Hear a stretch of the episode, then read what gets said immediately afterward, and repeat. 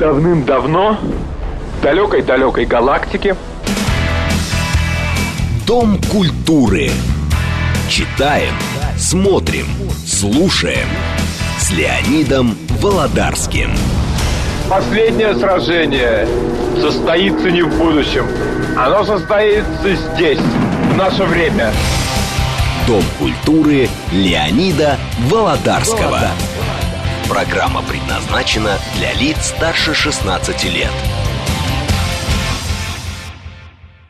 Здравствуйте. И сегодня я хотел бы начать с разговора о моих любимых детективах и гангстерских фильмах в кино.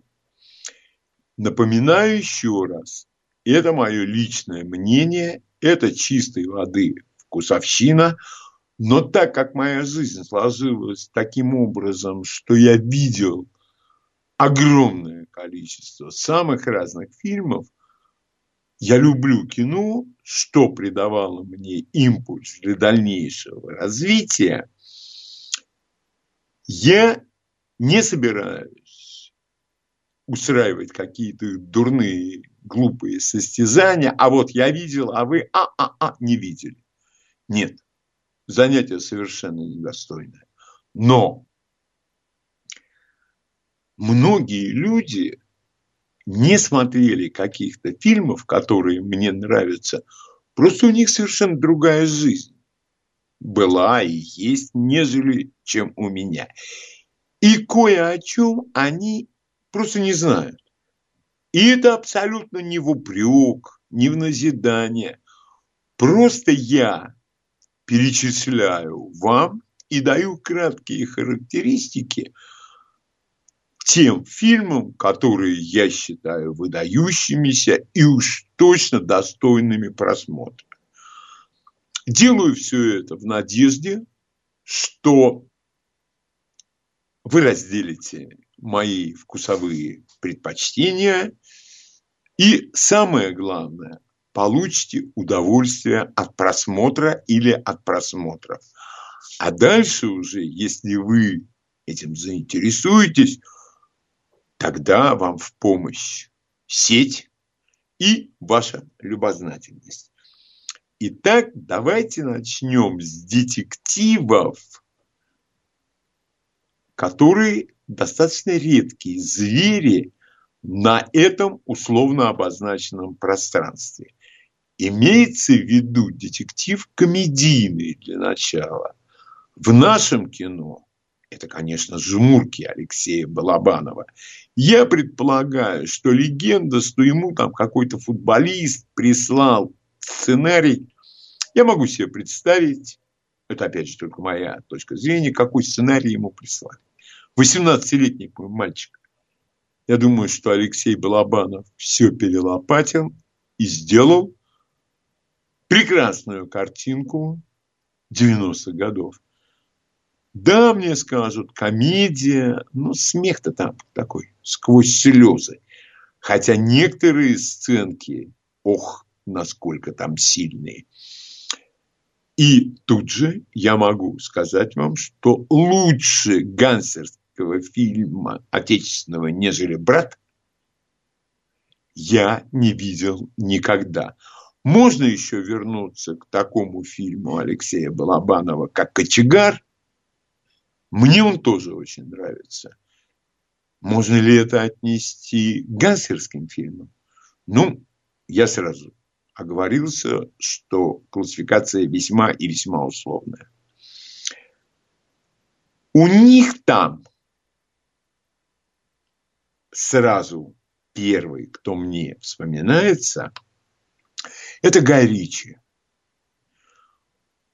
Он снимает именно, ну скажем, комедийный боевик, иронический детектив, одновременно пародийный я буду э, условные, ну, как у нас перевели, там, большой куш, карта деньги, два ствола. Как только Гай Ричи хоть чуть-чуть отходит от того, что он очень хорошо умеет, мгновенно все провисает. И просмотр таких фильмов, как «Револьвер», «Рок-н-ролльщик», я знаю, что он может гораздо лучше. И он демонстрирует это гораздо лучше в своем последнем фильме. Может быть, он с тех пор что-то сделал еще, значит, я не уследил. А речь идет о фильме «Джентльмены». Он держит напряжение в течение всего просмотра. Актеры, очевидно, Горичи им очень хорошо объяснил, чего бы он от них хотел. И все звезды в главных ролях, они еще и играют, пародируя себя, себя самих. И от этого повествование становится еще более смешным и комичным. Может быть, я приведу еще какие-то фильмы довоенные, я имею в виду до Второй мировой войны, э, «Тонкий человек», э, ну, не скажу, что довоенное американское кино, вот комедийный боевик, я знаю хорошо. Но будет на то ваше желание, вы прекрасно будете ориентироваться в этой тематике. Для меня самым великим гангстерским фильмом всех времен и народов является «Однажды в Америке» Серджи Леона. Некоторые люди считают, что это фильм про мафию. Помилуйте меня, дети. Какой фильм? Где там мафия? Это маленькая банда, которая сколочена из бандитов, которые выросли вместе. И когда их главарь чувствует, что надо-то вливаться в структуру, одиночкам нескладко может прийти, тогда и возникает конфликт, который его заставит послать на заклание всех своих ближайших друзей. Но опять же, деление на мафию, жесткий детектив, боевик, все это, лишний раз повторю, совершенно условно. Особо, но это для меня особое место занимают, я их назову так, британские детективы. Для меня это всегда дорого – потрясающие декорации, стилизация, великолепные костюмы. Давайте вспомним фильм 1974 года «Убийство в Восточном экспрессе». Созвездие актрис и актеров. Стилизован вот этот вагон или несколько вагонов знаменитого Восточного экспресса, на удивление. Ну, говорить о том, что когда выделены деньги в американском, а так или иначе, э, до поры до времени все было американское, потому что шли, финансирование шло из Америки. Я напоминаю, почему-то люди решили, что они могут звонить, когда я говорю. Не можете. Это вот и отличает программу от многих других. Слушатель решил, что ему хочется позвонить, и он звонит. Я не буду слушать. Я просто экономлю вам ваши же силы. Когда будет сказано, что можно звонить, вот тогда и позвоните. Второй детектив – это «Смерть на Ниле». Там же, в этой цепочке, стоят американские детективы. В первых двух герой – это персонаж Агата Кристи, Эркюль Пуаро. У американцев не могу достаточно нахвалить этот фильм. Это Госфорд Парк Роберта Олтмана. Роберт Олтман вообще великий режиссер – а если великий режиссер вдруг решил поработать в некоем другом жанре, практически можно быть уверенным на 97-100%, что у него все прекрасно получится. И у школе речь зашла. Кстати, пожалуйста, вот вам еще один исторический детектив «Имя Розы». По, на мой взгляд, несколько затянутому и скучноватому детективу Умберто Эко – Э, детективное напряжение абсолютно не зависит от эпохи, в которую происходит и разворачивается действие. И раз уже я заговорил об Эркюле Пуаро, то обязательно тут речь заходит. И вот это абсолютно американский источник – это частный детектив.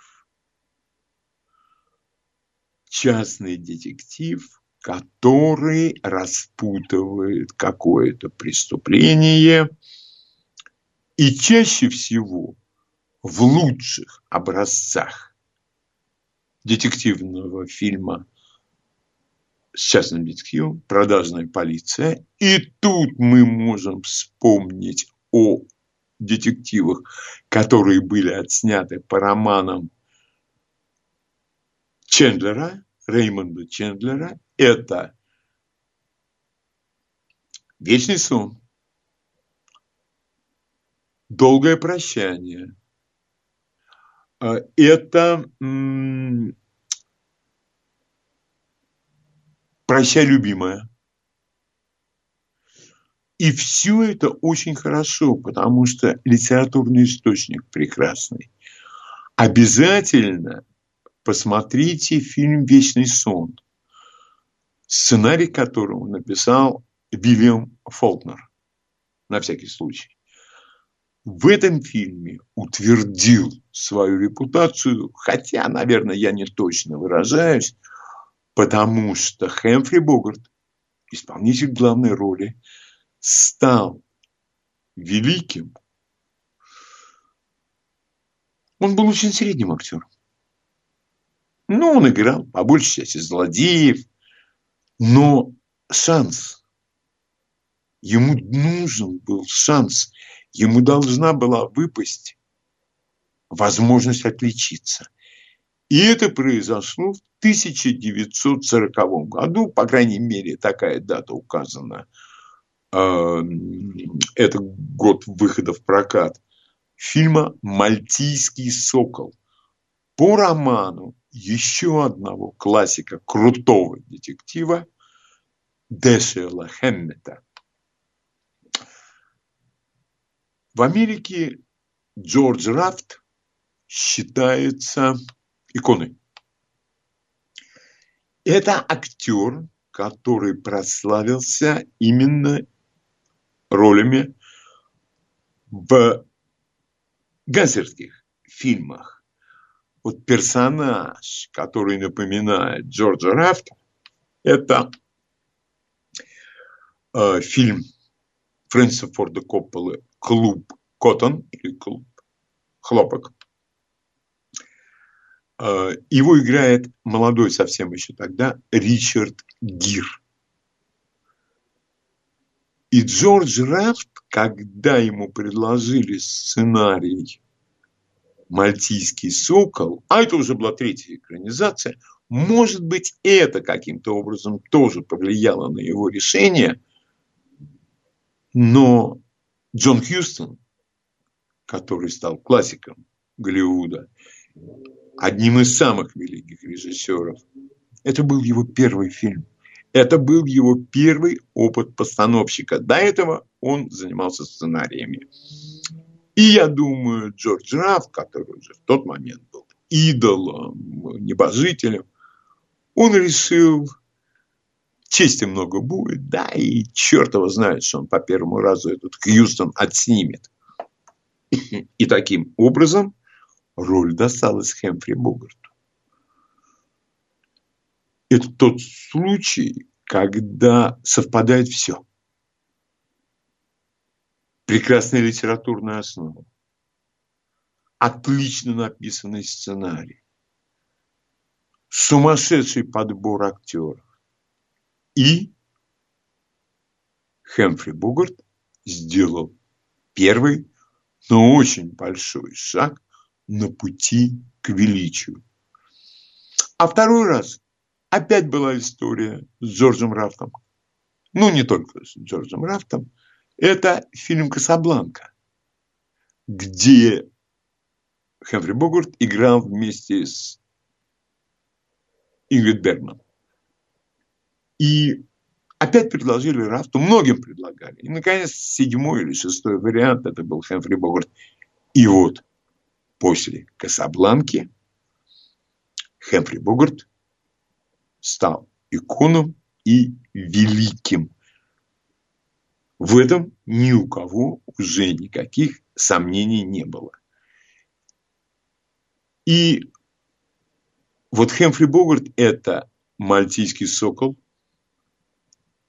это Касабланка, хотя Касабланка, конечно, к детективам-то вряд ли можно отнести.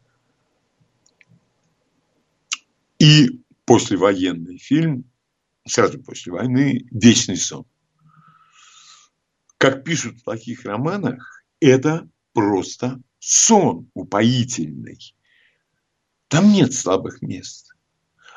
А, и не обращайте внимания на людей, которые вполне, прошу прощения, которые вполне возможно могут сказать вам, что он черно-белый.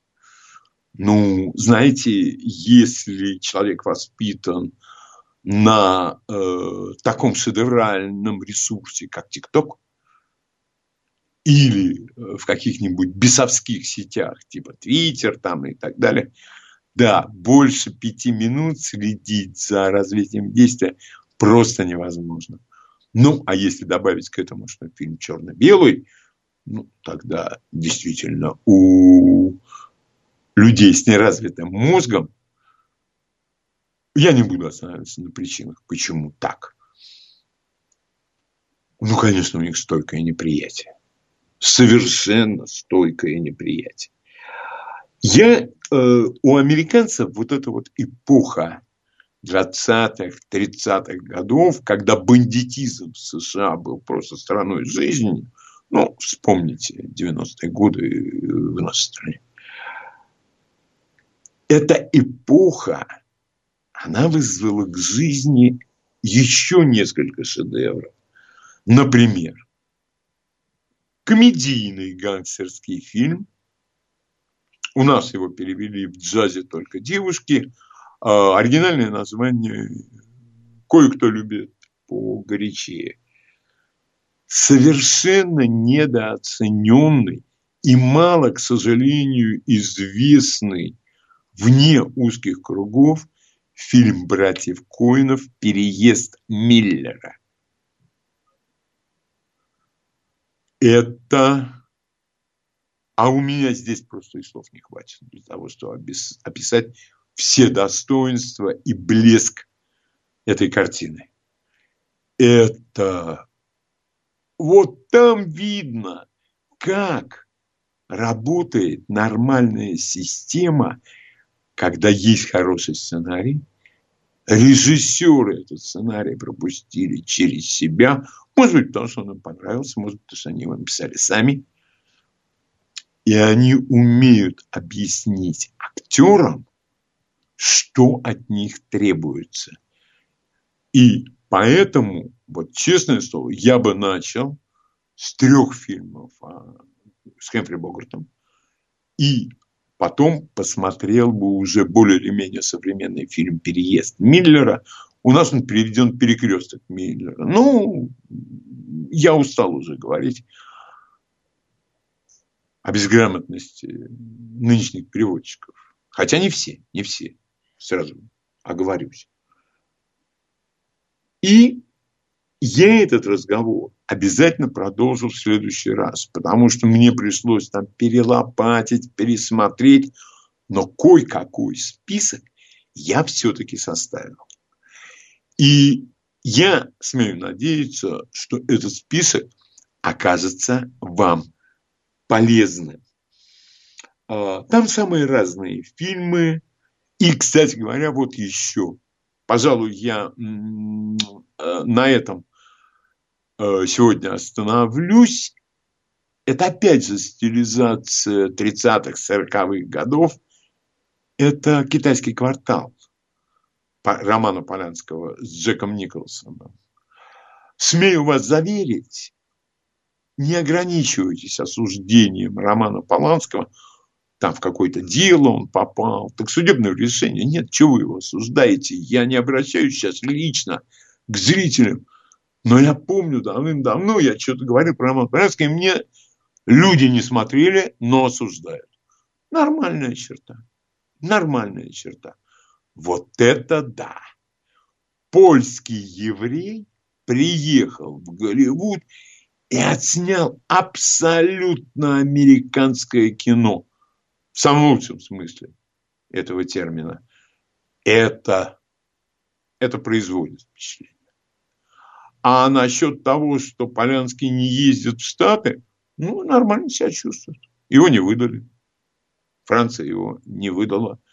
А, и снимает он хорошие фильмы. А вместе с ним по делу проходил Джек Николсон. Вот Джек Николсон почему-то совершенно в этом деле никак, ни с какой стороны не при делах. Как говорил солдат Швейк, это мое личное мнение, я его цитирую, осмелюсь заложить, мне не верится. Я бы хотел, и еще бы, это уже, честное слово, э, последнее, чем я хочу с вами поделиться. Я считаю, что такие, вот, например, есть фильмы с чрезвычайно раздутой репутацией. Я считаю, что фильм «Место встречи изменить нельзя» Говорухина должен быть короче на серию. Он провисает. То тут, то там, то тут они целоваться начинают. Не, ничего страшного, я только за. Но действие останавливается. И много там таких мест. Вот я думаю, в самый раз э, а когда мне говорят, что Говорухин отснял прекрасные э, «Тайны черных дроздов», ну, для этого надо посмотреть «Смерть на Ниле», убийство Восточного экспресса только 74 -го года, не последний. Последний труба шибко пониже, а дым совсем пожиже. И поэтому я бы сейчас хотел послушать а нет, уже буквально остается две минуты. Это мы, наверное, сделаем в самом начале следующего получаса после новостей. А я хочу сказать, что когда начинают американцы возвращаться к своим детективам, гангстерским фильмам, эпохи 20-30-х годов, стилизация, у меня возникает только одна мысль. Они это делают, например, подмена. Клинт Иствуд сделал с Анджелиной Джоли. Мне этот фильм очень нравится. Но там есть сцена, улица, здание суда. И показано. Титр идет, да, да, да, да, предположим, 1927 год. А потом то же самое здание, но титр 1932 год.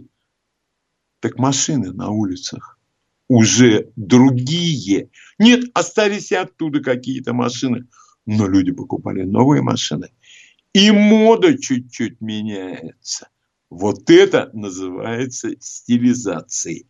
А когда мне начинают, извините, э, я временно перейду на русский язык, а когда мне начинают втюхивать и впаривать наши стилизации, ребят, пожалейте, пожалейте всех, не только своих близких. Новости. Читаем, смотрим, слушаем. Дом культуры Леонида Володарского. Ну, буквально несколько звонков я готов принять по поводу детективов и гангстерских фильмов. Тем более, что в следующий раз я продолжу. А с другой стороны, мне интересная мысль пришла в голову. А что, у нас кино хорошее? Нет. Кино у нас, э, определение кино начинается совершенно с других букв. А что, футбол хороший? По-моему, это основополагающие аргументы в разговорах о том, что хорошо, а что плохо. Пожалуйста, ваше мнение. Здравствуйте. Алло, здравствуйте. здравствуйте. Леонид, у вас такой вкус и литература, и музыка, но это враждебно. Врожденное.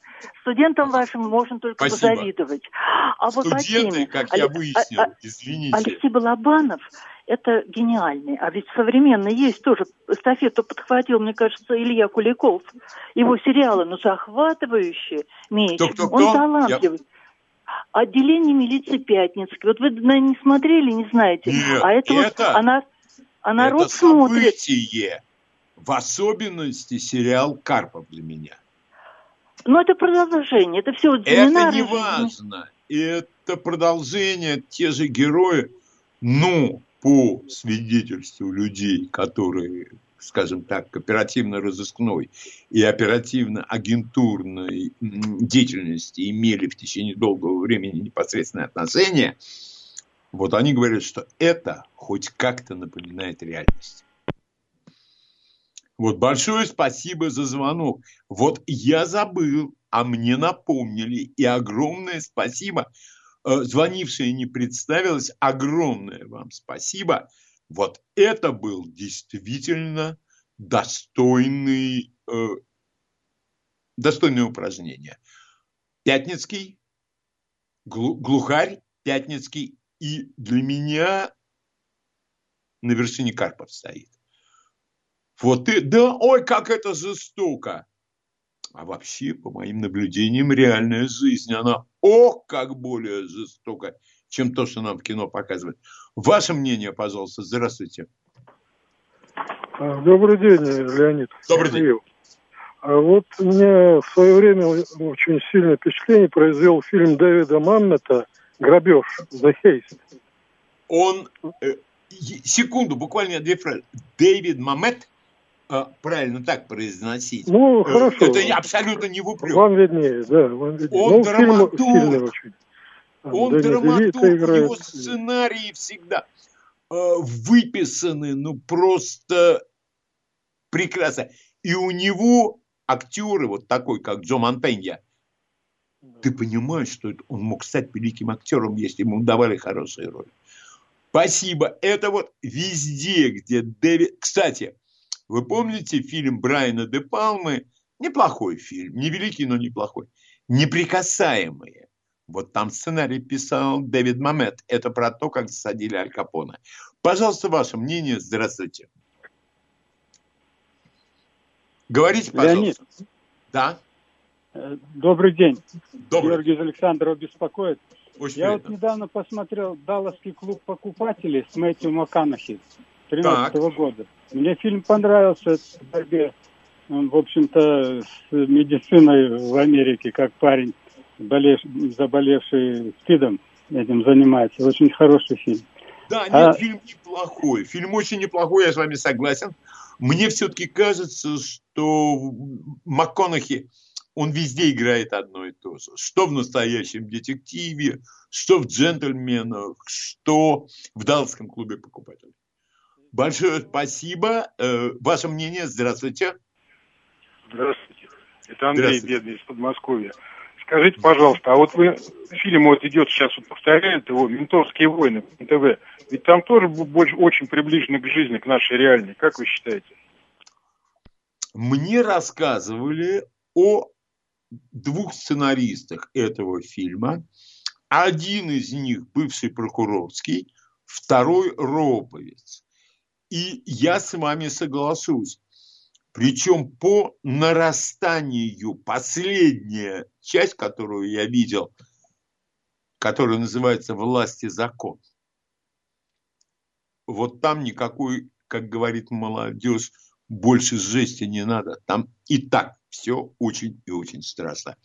Я оцениваю этот сериал лучше, чем 95-96% отечественных э, сериалов. Но о сериалах мы поговорим в следующий раз. Ваше мнение? Здравствуйте. Алло, добрый день, Леонид. Добрый день. Огромное спасибо вам за такую интересную передачу. Даже я, который не большой специалист в этих детективных фильмах, получаю огромное удовольствие. Маленький вопрос. Вот, конечно, «Однажды в Америке» гениальнейший фильм. А почему Серджио Леоне изменил концовку, отличающуюся в корне от книги, от фильма? Не, не подсказываете, чем это было вызвано? Я вам могу рассказать свой разговор с ним.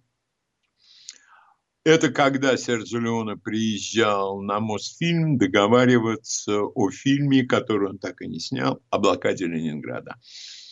Ну, мне тогда было гораздо меньше лет, гораздо меньше. И я его спросил, а вот там в конце, Макс, это опять история с исчезновением и там, я не помню, что я у него там спрашиваю, свидание, или это действительно его гибель, его ликвидируют. Он мне сказал, я не знаю.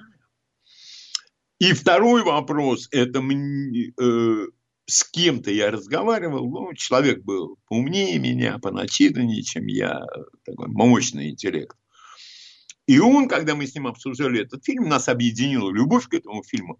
И он сказал, что вот весь фильм может быть опиумным сном главного героя, кстати, не лапша, башка.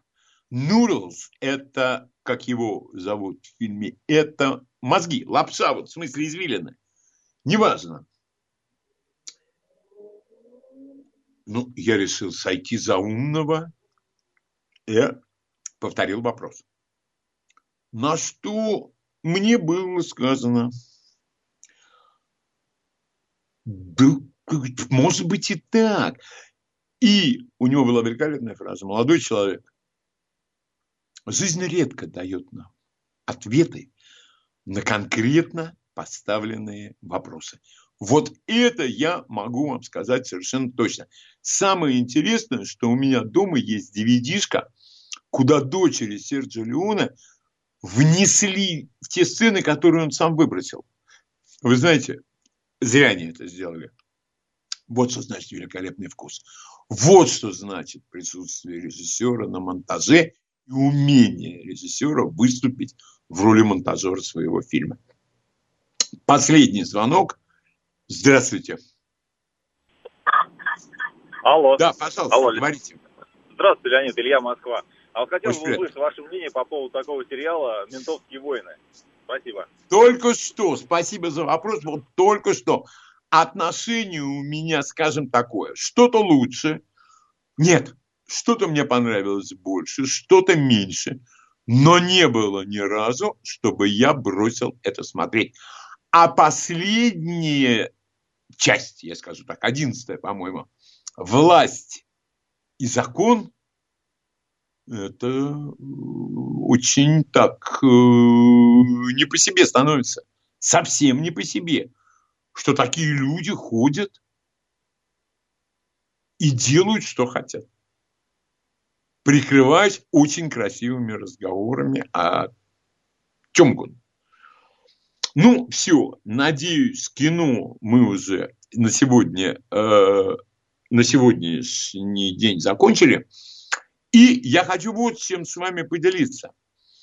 Я абсолютно уверен, так как передача у меня в субботу, а это происходило на неделе, на меня произвела впечатление история с негритянкой, которая вдруг прозрела. Она с детства сидела на риталине. Риталин – это какая-нибудь для бедных. Второе средство я называть не буду это совершенно лишнее. Но это, вы можете назвать это антидепрессант, нейролептик, как угодно. Но этот препарат придает человеку уверенности. И тут я вспомнил, знаете, бывает так. Увидел что-то, прочел, и оп, у тебя прямо перед глазами стоит картина. А у меня стояла картина Олимпийских игр в Бразилии. И вышли там наши девчонки, ну девчонки, действительно. И видно по ним было, что они волнуются. Я не специалист художественной гимнастики. Я редко смотрю художественную гимнастику. И тут выходит эта негритянка. У нее спокойствие, как у Клинта Иствуда в одноименных фильмах. Лицо непроницаемое, она уверена. Я удивился и подумал еще, вот все-таки у нас их не умеют готовить. Оказалось, все гораздо сложнее. И у меня возникают два вопроса. После, я не собираюсь сдаваться там в эти хитросплетения, фигня. У меня возникают два вопроса по этому поводу. Первое. Извините, пожалуйста, а кто нынче состязается на Олимпиаде? Люди, как это профессионально назвали, неважно, как называть по-английски, терапевтические исключения, которые мгновенно дают дикое преимущество, в особенности в таком неокрепшем возрасте. Или, может быть, э, все гораздо хуже. Тогда я продолжаю строить свои заключения дальше. Смотрите, какая получается интересная история. Она кумыр нации. Ну, хорошо, ладно. Но у меня всегда было впечатление, что больные люди или должны лечиться и вести здоровый образ жизни, или не получать никакие терапевтические э, исключения. Например, девочка не уверена в себе, а этот препарат, за этот препарат в некоторых странах срок, причем не полгода из прав работы, а нормальный срок тюремного заключения. Э, это что, проявление гуманизма либерально-демократического толка? Мы должны дать этой девочке шанс, так же, как норвежским астматикам. Я считаю, что коли вы найдете деньги, организуйте альтернативные, я не знаю, как вы это назовете, радужные игры, параллельные, перпендикулярные игры. И вот пусть, но мы все знаем, эти от астмы себе постоянно что-то пшикают, а это выходит с лицом легендарного снайпера, который там в боевых условиях в течение такого-то времени нейтрализовал такое-то количество военнослужащих противника. А другой вопрос. Мне сдается, что у них там у них там очень даже хорошо отлаженная система.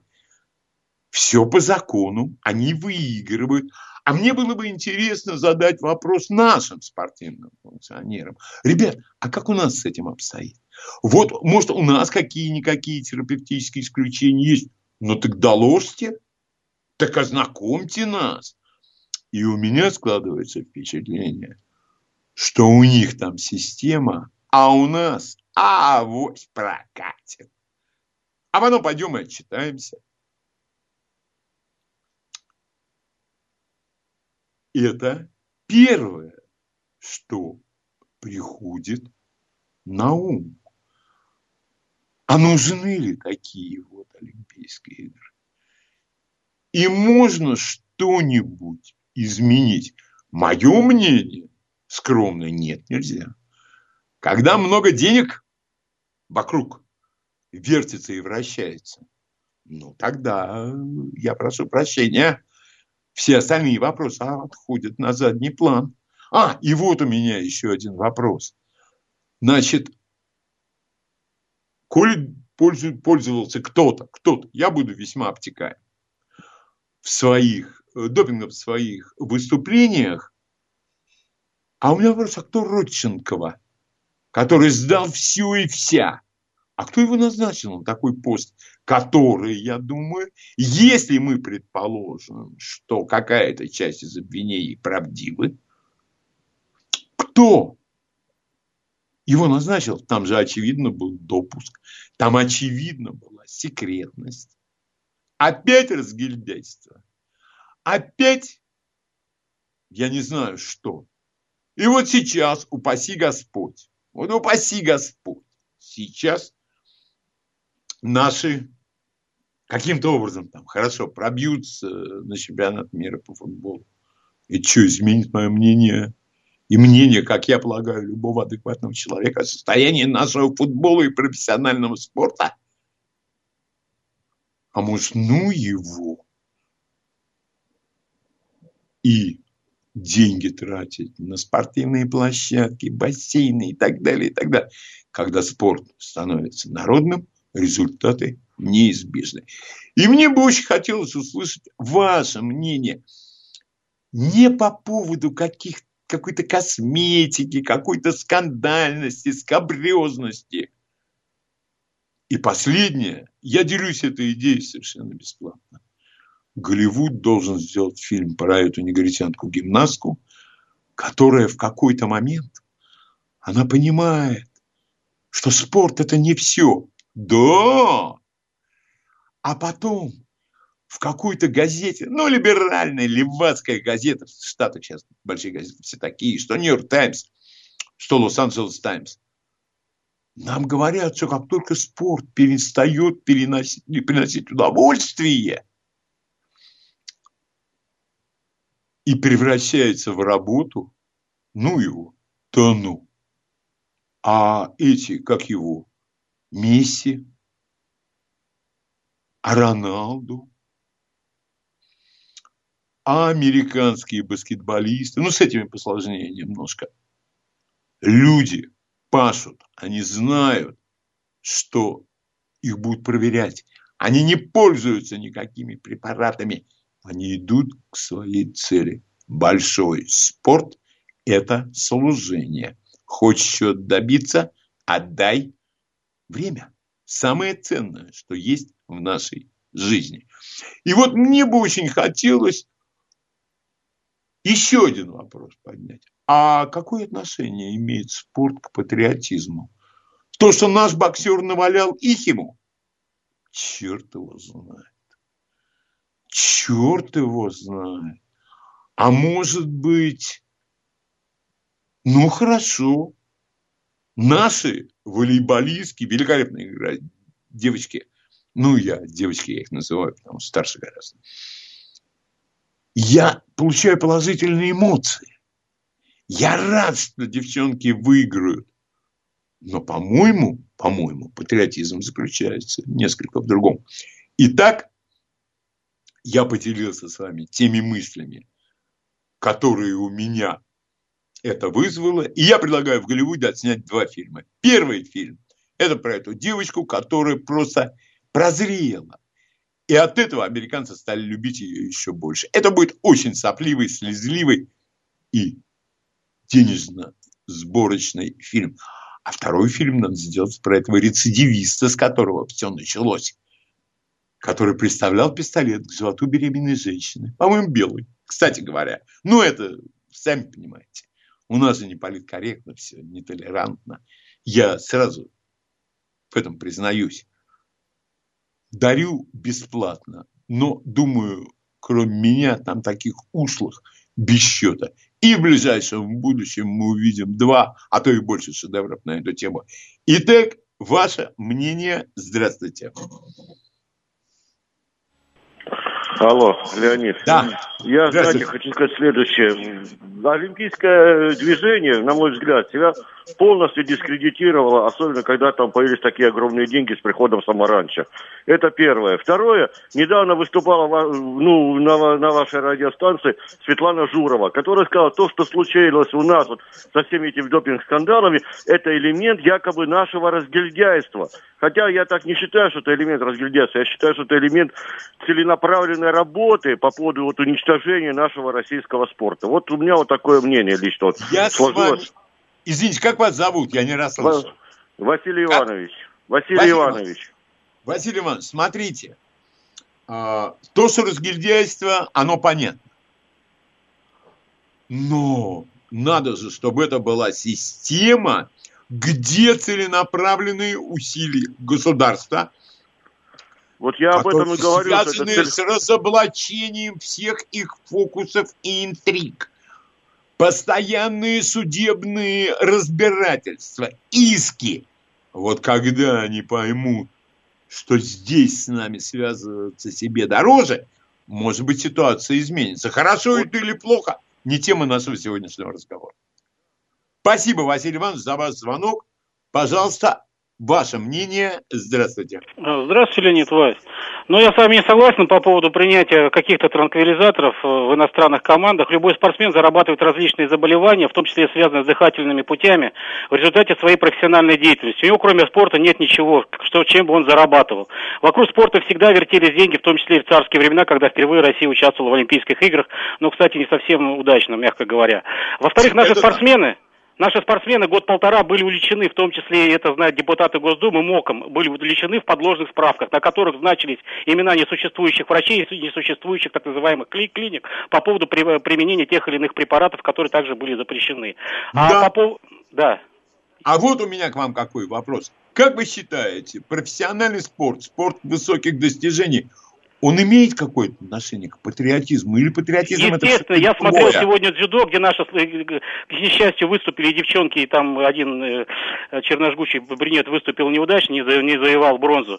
У меня, извините, комок глотки подкатывал, когда они драли, э, соревновались с израильтянами. Это в любом случае, и в любой песне в советское время, сейчас такого нет, пела всегда выше, дальше, сильнее, быстрее. И когда рдел так называемый красный флаг над нашими командами, не только э, при открытии и закрытии игры, но и во время соревнований, образования. Это всегда была гордость за нашу страну, который катализировал спорт на любом уровне в нашей стране.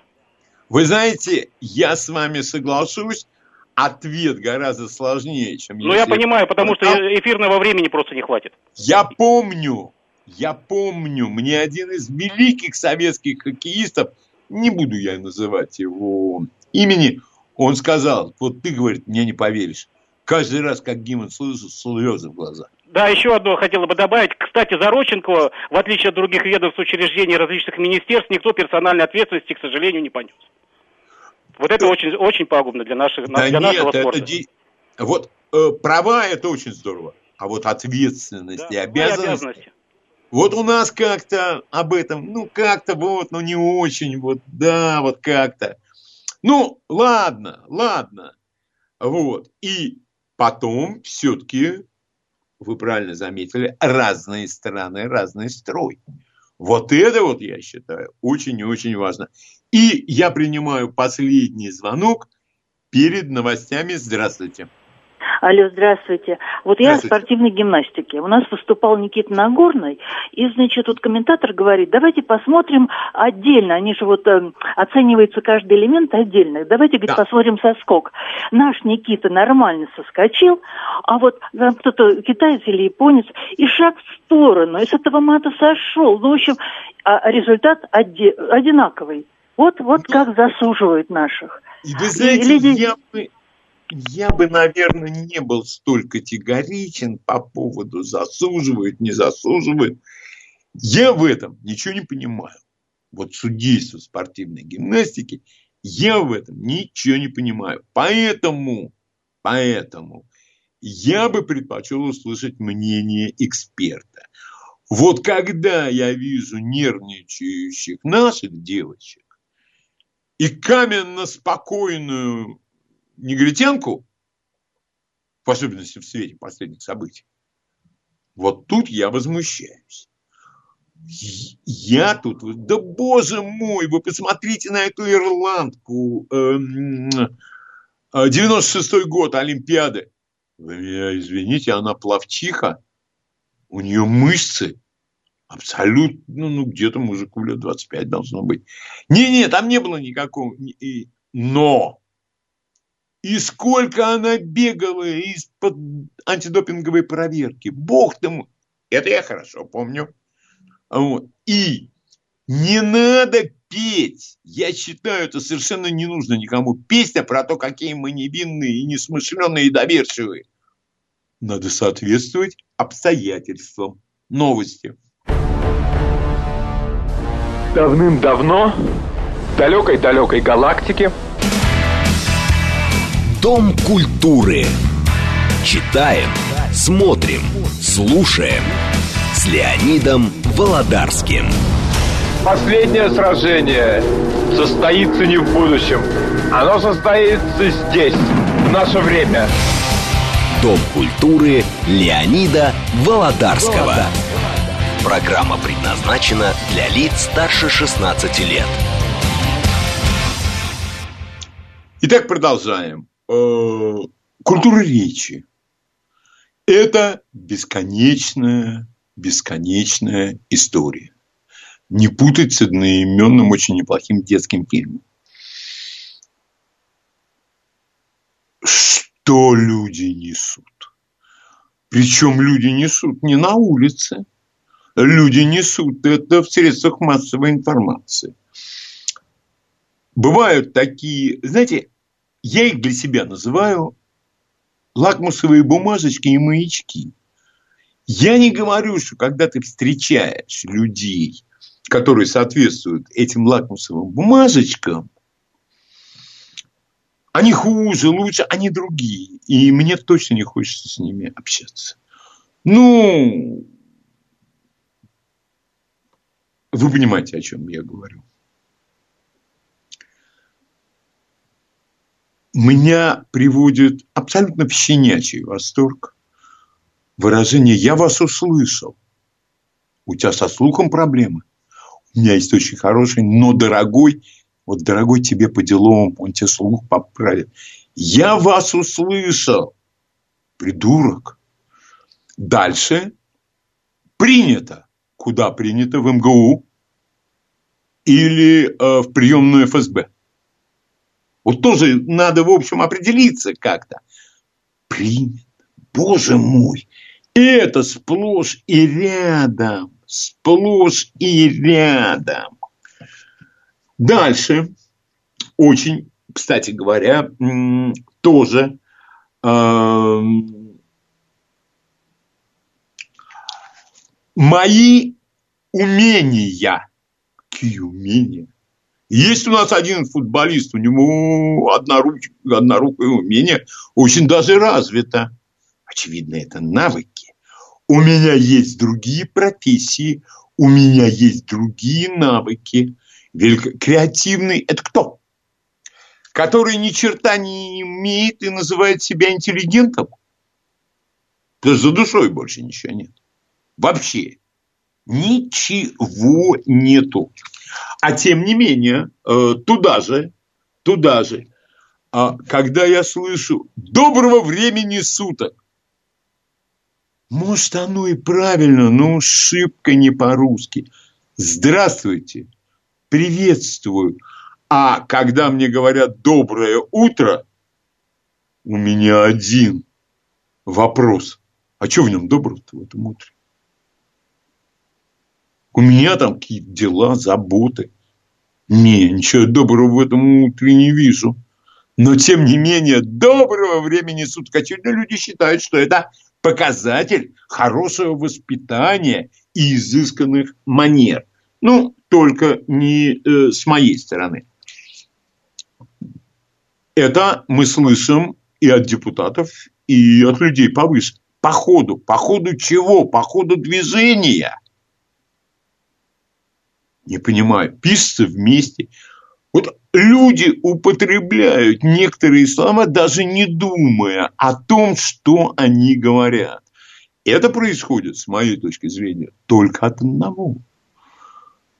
Читают плохо, не читают, а если не читать, то слово однозначно, оно становится главным в словаре подобных людей.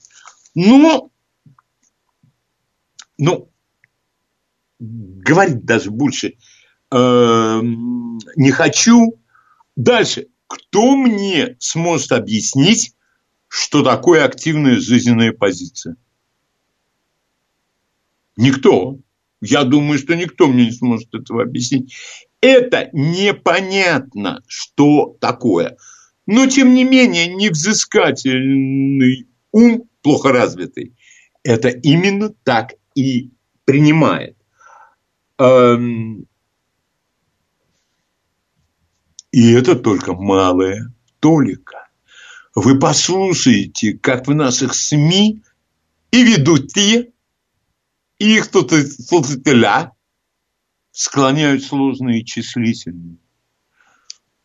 Мама моя мне говорила, ты хочешь узнать уровень грамотности человека? Попроси его просклонять сложное числительное. Я об этом неоднократно говорил, но это именно так и есть.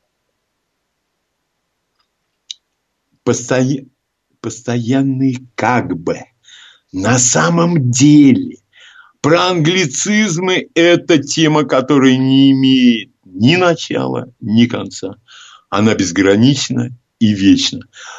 Вот если что-то вас раздражает в речи, которая присутствует в наших средствах массовой информации, я бы попросил поделиться. Я делаю это только с одной целью. Может быть, кто-нибудь, и я в том числе, обратит более пристальное внимание на правильность своей речи, на то, что он э, всю жизнь э, и так еще и не научился спрягать такие глаголы, как ехать, хотеть. И как-то он странно образует множественное число. Пожалуйста, ваше наблюдение, пожалуйста, поделитесь ими. Здравствуйте.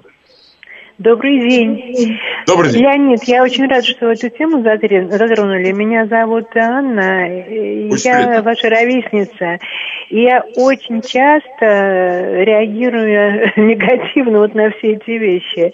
Особенно меня раздражают кейсы постоянно. Этот был кейс, тот кейс.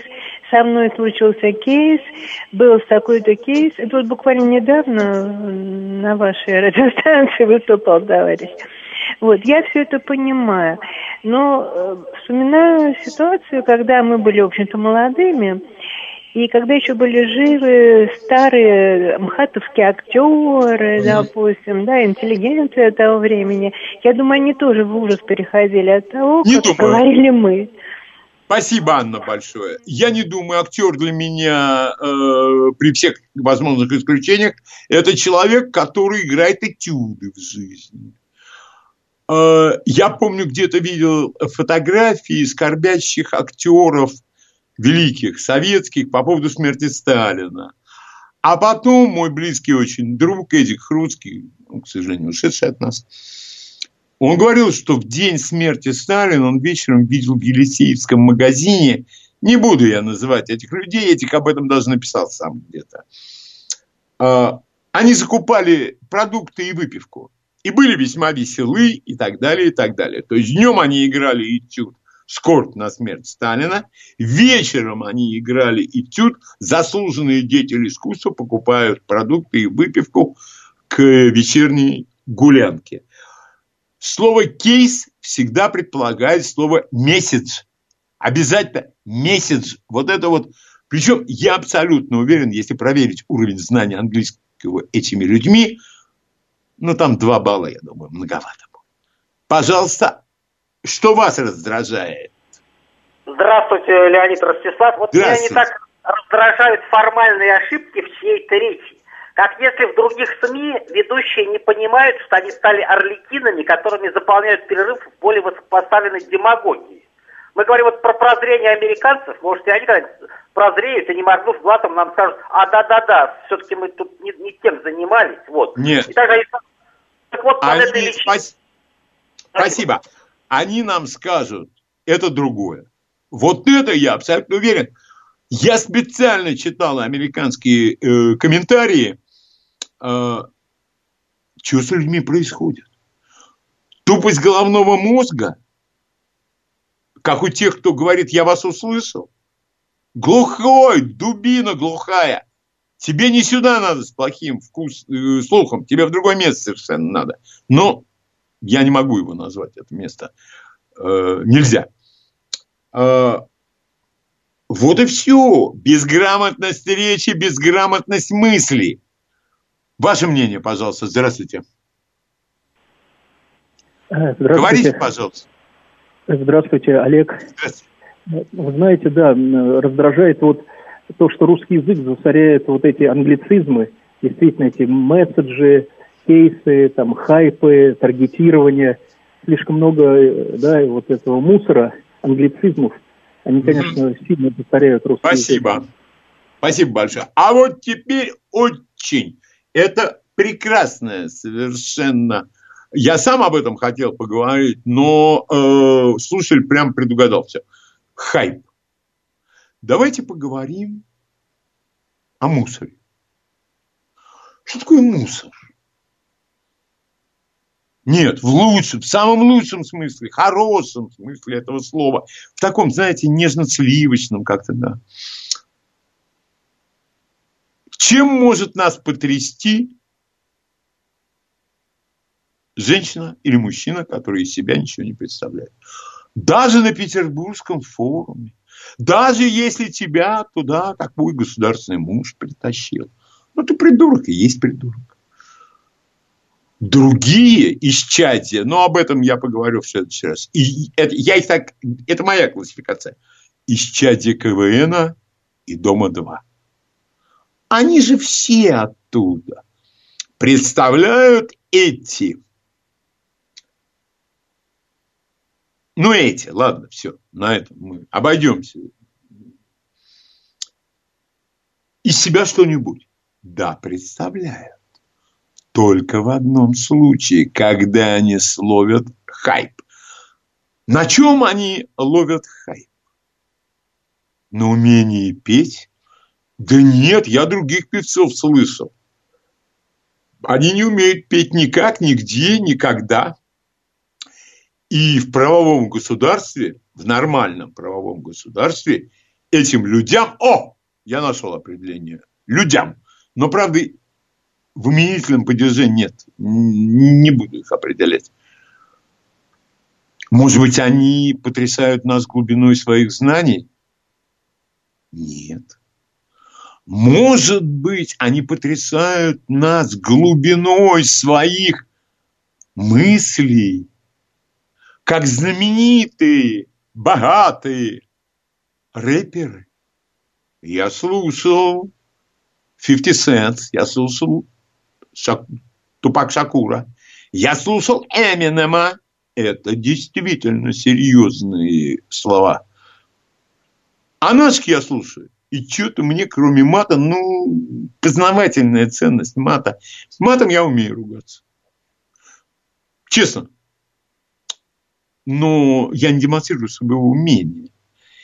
И поэтому мы переходим сразу же к успеху в наше время. Это серьезное дело, успех в наше время. Это, ничего не умея, выложить какую-нибудь чушь и набрать себе подписчиков, не умея ни петь, ничего, ни ничего для меня всегда, что такое определение успеха. Но я опять вынужден повториться, я воспитанник кровавой партийно-чекистской системы, ну, какие с меня Я помню, в свое время было так. Упорнейший труд, упорнейший труд на гимнастическом бревне в читалке Ленинской библиотеки или любой другой – и когда тебя зовут выпить пиво с портвейном, ты сидишь и студируешь какие-то книжки. И вот после этого упорнейшего труда, который всегда несет с собой сам, ты улучшаешь себя, ты становишься лучше, грамотнее, сообразительнее. И вот после всех этих усилий к тебе может прийти успех. А может и не может. А здесь ничего не нужно, кроме хайпа. Хайп – это дутый успех.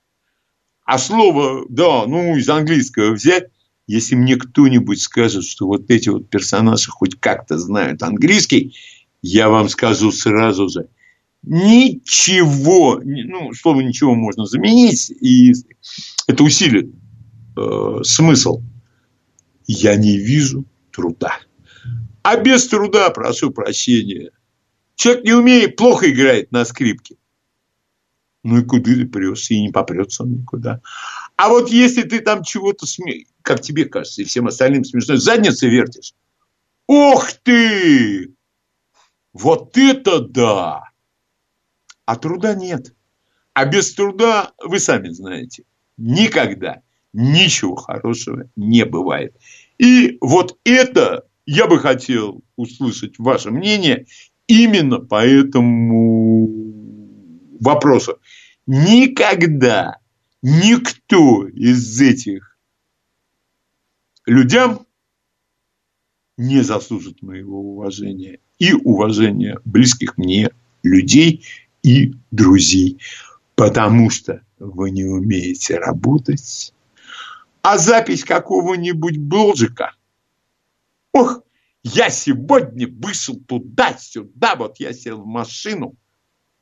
Это что такое? Это некая, я бы даже сказал, ублюдочность. Кому интересно твоя, то, как ты вышел из дома? Кого интересует фотографии с твоего, ой, какого неказистого отдыха в любом месте – будь то хоть Австралия, хоть Дубай, хоть еще что. Пожалуйста, ваше мнение по этому вопросу, а это в чистом виде культура поведения. Здравствуйте. Добрый день, Владимир Москва. Абсолютно с вами согласен по поводу всех блогов, которые выкладывают. Ну, не всех, есть интересные блоги э, есть. журналистские. Да, но тем не менее, вот с личной жизнью тоже мне не очень это все нравится. Но тем не менее, было раньше такое выражение people хавает, и пока он хавает, будут покупать и будут платить YouTube, Instagram и так далее. У меня вопрос в следующем. А, я вернусь к э, кейсам, с вашего позволения. Вы а, сказали, пожалуйста. что я... Да, да. А, да, я просто употребляю пожалуйста, в работе... Владимир да, по работе употребляю в связи с тем, что у нас есть э, три тарифных пакета, и, соответственно, эти пакеты включают в себя перечень услуг. Вот этот перечень услуг мы называем кейсом. Вы сказали, что это применительно с месяцем. Я не совсем понял. Возможно пояснить? Нет. Люди могут говорить в своей среде как угодно. Выключите радио, пожалуйста, звук. Да. Будьте любезны. А люди, а вот э, люди общи, публичные, они не имеют права неграмотно говорить. Но сейчас все очень быстро меняется. Быстро все меняется. Э, ну как? Э, кто главный э, авторитет для барана? Волкодав, который... Или не волкодав, а вот собака, которая им не дает разбежаться. Ну, хорошо. У собаки мозг, ну, больше, конечно, чем грецкий орех. У барана, может быть, и меньше. Прежде всего, все вопросы задаются себе. И ни в коем случае нельзя себя ставить выше других людей. И ниже тоже не надо ставить. И я всегда говорю, когда начинается там туда-сюда, политика, голосование, главное в нашей жизни – это становиться лучше, умнее, начитаннее, насмотреннее, а там уже придут и независимость, и трезвая оценка. Пожалуйста, ваше мнение. Здравствуйте. Алло, Леонид, еще раз хочу, здравствуйте. А, скажите, пожалуйста, вот я полностью с вами согласен по всем практически параметрам вашей передачи. Вот, э, а если мы отменим, допустим, вот эти идиотские программы, Comedy Club, КВН и так далее, Дом-2, как вы думаете, это изменит вообще культуру нашего народа, нашей нации? Или это надо пережить сейчас как ужасное вот, э, состояние, а потом, может быть, как-то что-то, может, произойдет? Вот хотелось бы узнать ваше мнение Спасибо. по этому вопросу. Спасибо за вопрос. Но я боюсь, что дать точный ответ на этот вопрос я не смогу. И это должно быть, как мне кажется, продуманное, консолидированное училище – Давайте закроем Дом-2, давайте закроем КВН в его нынешнем виде. Ну, там Comedy Club, там много чего можно найти. Но это же надо чем-то заменить. Вот что очень важно. Это надо чем-то заменить. Сразу заменить это какой-то хорошей, но очень сложной для понимания литературы не выйдет. Это должна быть разработана программа. А дальше мы начинаем. А какое отношение имеет Солженицын к школьной программе по чтению? А почему детям не показывают, они сражались за Родину? А почему детям не показывают там? Ну, мы, у нас есть этот список, мы его все хорошо помним. Это государственная политика. А если мне скажут, что у нас государство без идеологии, я в это поверю мгновенно, но официальное отсутствие идеологии отнюдь не означает, что ее нет. Задрапированные на всех праздниках, происходящих на Красной площади, мавзолей, разве это не идеология? По мне так в чистом виде. В чистом виде идеология. Это очень и очень сложный вопрос, и его решать, опять же, это нужны совместные усилия многих и многих умных, образованных людей. Не образованщины, а именно интеллектуалов. Ваше мнение, пожалуйста. Здравствуйте. Алло. Да, говорите, пожалуйста. Здравствуйте. А, добрый день, Леонид. Спасибо за тему, которую вы подняли. Я э, слушаю вас и смеюсь над самим собой. Я, к сожалению, отношусь к той категории, которая по WhatsApp по заказчику пишет «принято», кто э, гласит «добрый вечер». Подождите, Но... одну секунду. У вас какая-то, как мне показалось, склонность принизить себя. Нет. Нет, вот, например, я, смотрите. Я, я, я закончу. Но это не мешает мне наслаждаться творчеством Набокова, э, э, кого еще, Чехова, Бунина и этих вот монстров, обожаемых мной. Но время такое, понимаете, хочется побыстрее, как говорится, сразу в глаз. Вот. Понятно. И поэтому я... Спасибо. Да. Спасибо большое. Ну, вы понимаете, там мало ли чего мне бы хотелось. Наши все хотелки, они весьма идеализированы. Да, хотелось бы всего сразу, чтобы всем было хорошо. Ну, жизнь-то она, вы сами понимаете. И я представляю себе вот человек, который только что позвонил, он работает. Причем вполне возможно, что от того, со сколькими клиентами он сможет поговорить и успеть, зависит его заработок. А заработок – это твои близкие, дети и так далее, и так далее – но другой человек мне возразит, и возражали. Ну, неужели нельзя найти 20 минут в день на чтение? Ах, вот так скрипнешь зубами и поймешь, что может. Но пришел человек домой. Вот, пожалуйста, картина. Приходит человек домой. Устал. А тут еще семейные какие-то там вопросы – у меня не поднимается, не ворачивается язык его осудить. А вот э, публики э, разных бесовских этих, как его, э, тиктоков там и так далее, и так далее, и так далее, вот это, конечно, это я с ними никогда на одном языке говорить не буду и не собираюсь. А, прежде всего, требовательность к себе. Люди очень быстро замечают, когда человек становится лучше, когда он становится другим. И по моему жизненному опыту, я ни в коем случае не собираюсь давать это за аксиому, к таким люди тянутся. Такие люди хотят узнать, как им самим стать лучше. Новости. Читаем, смотрим, слушаем. Дом культуры Леонида Володарского.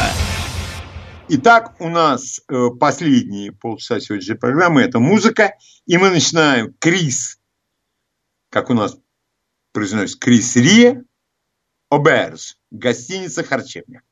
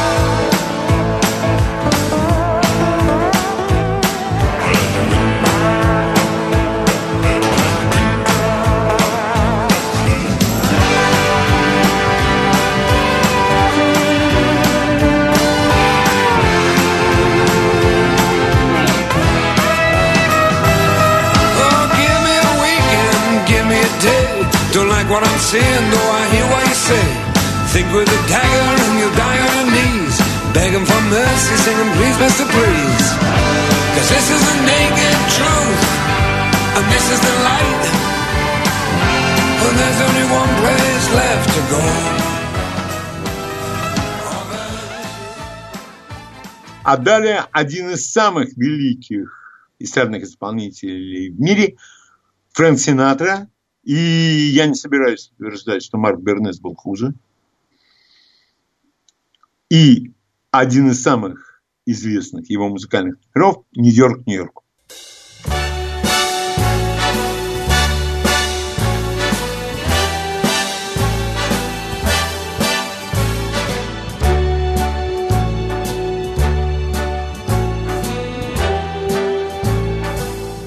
Start spreading the news I'm leaving today.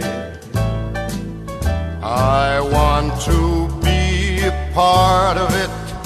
New York, New York.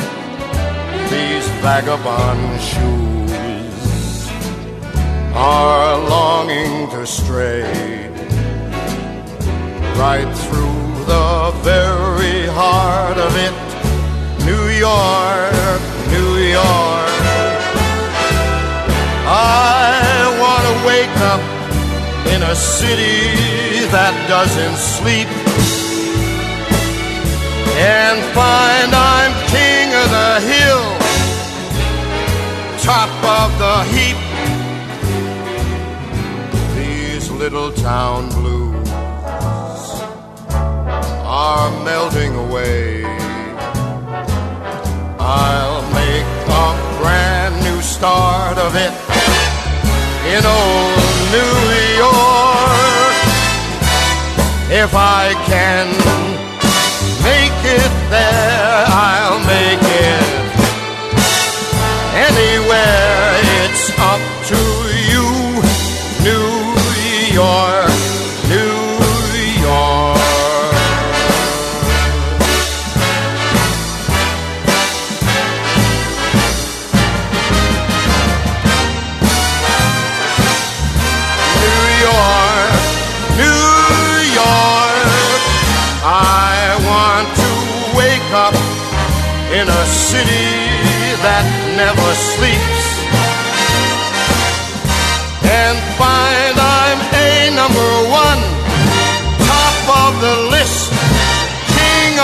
hill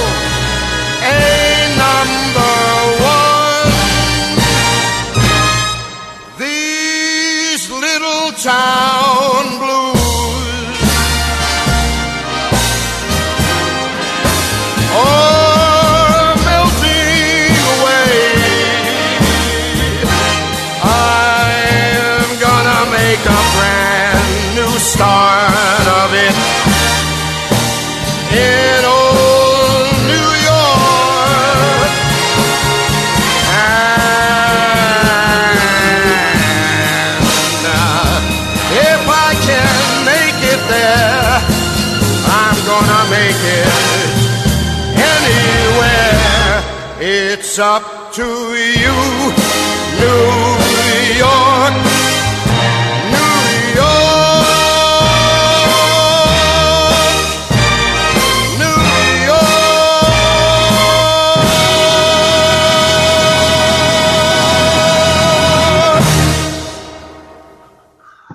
Далее Анна Нетребко, Григ, песня «Сольвейк».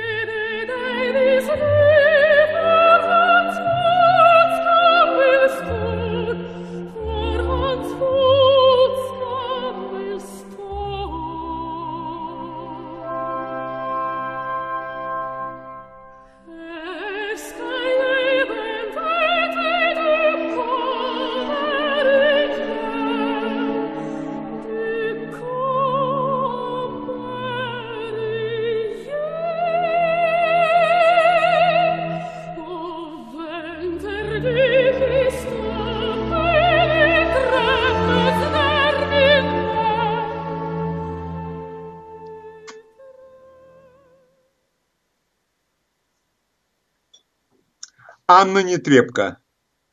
Песня «Сольвейк». Хочу напомнить вам, завтра в 11 часов у нас Борис Марцинкевич. Потрясающий аналитик и эксперт в области энергетики, что не мешает ему увязывать все это с мировой политикой.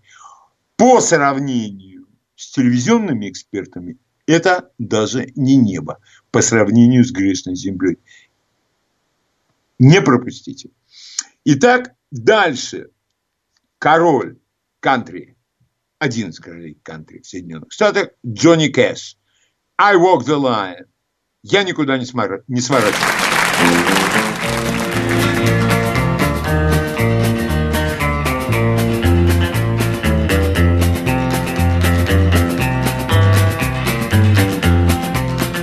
Keep a close watch on this heart of mine. I keep my eyes wide open all the time. I keep the ends out for the tie that binds. Because you're mine, I walk the line.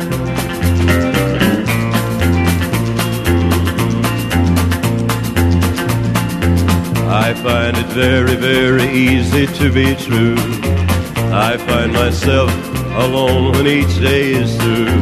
Yes, I'll admit that I'm a fool for you because you're mine. I walk the line.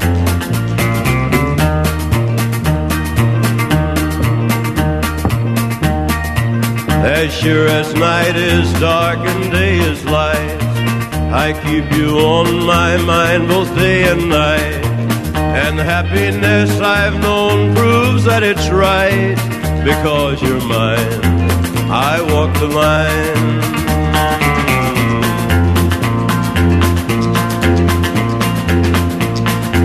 You've got a way to keep me on your side. You give me cause for love that I can't hide.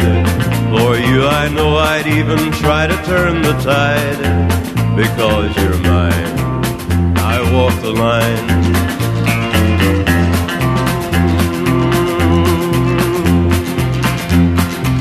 I keep a close watch on this heart of mine. I keep my eyes wide open all the time. I keep the ends out for the tie that binds. Because you're mine, I walk the line. Because you're mine, I walk the line. Джонни Кэш. И сейчас одна из моих любимых отечественных групп «Пикник» и песня «Полюшко поле».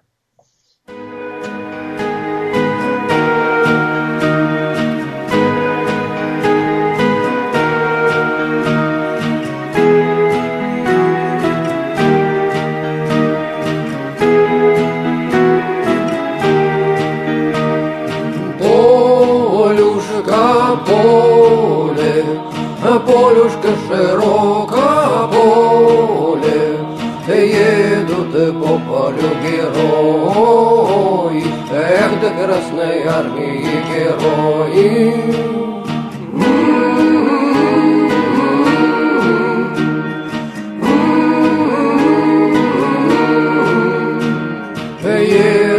По полю герои, эх, до Красной Армии герои. Девушки, гляньте, гляньте на дорогу нашу, Вьется дальняя дорога, Эх, да развеселая дорога.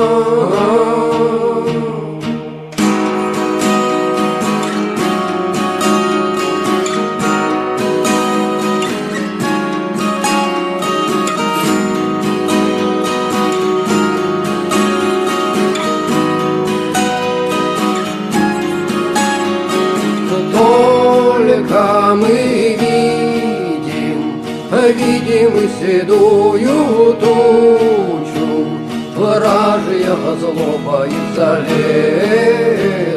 Эх, да вражье злоба, словно туча.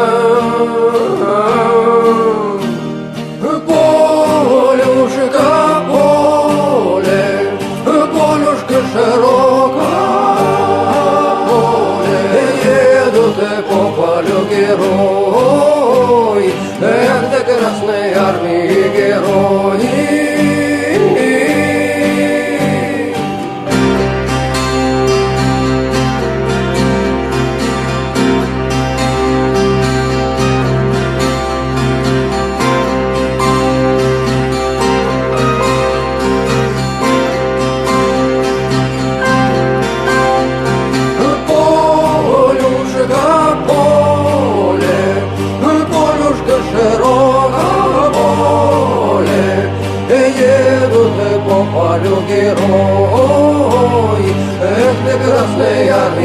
Герои,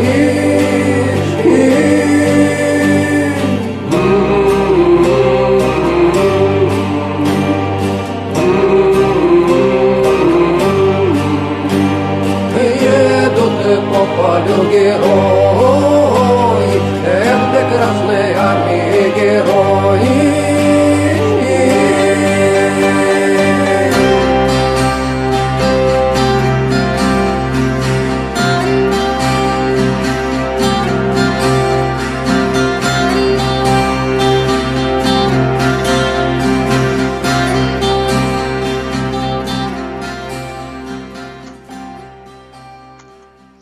Пикник Полюшка поля и одна из самых недооцененных групп, к сожалению, тоже по мне так не очень известная, King Crimson, король Crimson и их песня Эпитаф, Эпитафия.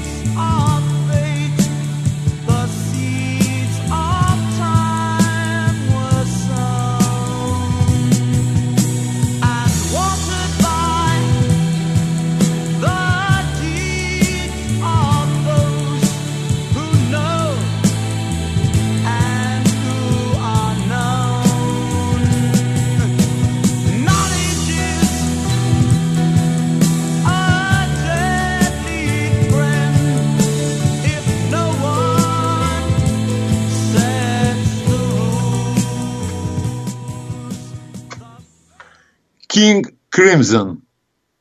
Эпитафия. Ну, завтра, напоминаю, у нас Борис э, Марцинкевич. И тема его лекции беседы – это «Северный поток-2» и глобальный рынок газа. Этот человек, я очень давно его смотрю в Ютьюбе, он мне открыл глаза на то, что такое современная геополитика и ее связь с энергоресурсами. Честно, откровенно говорю вам, не пропустите.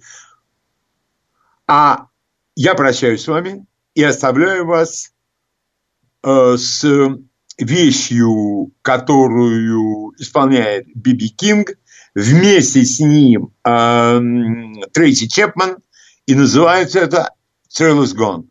Острые ощущения ушли.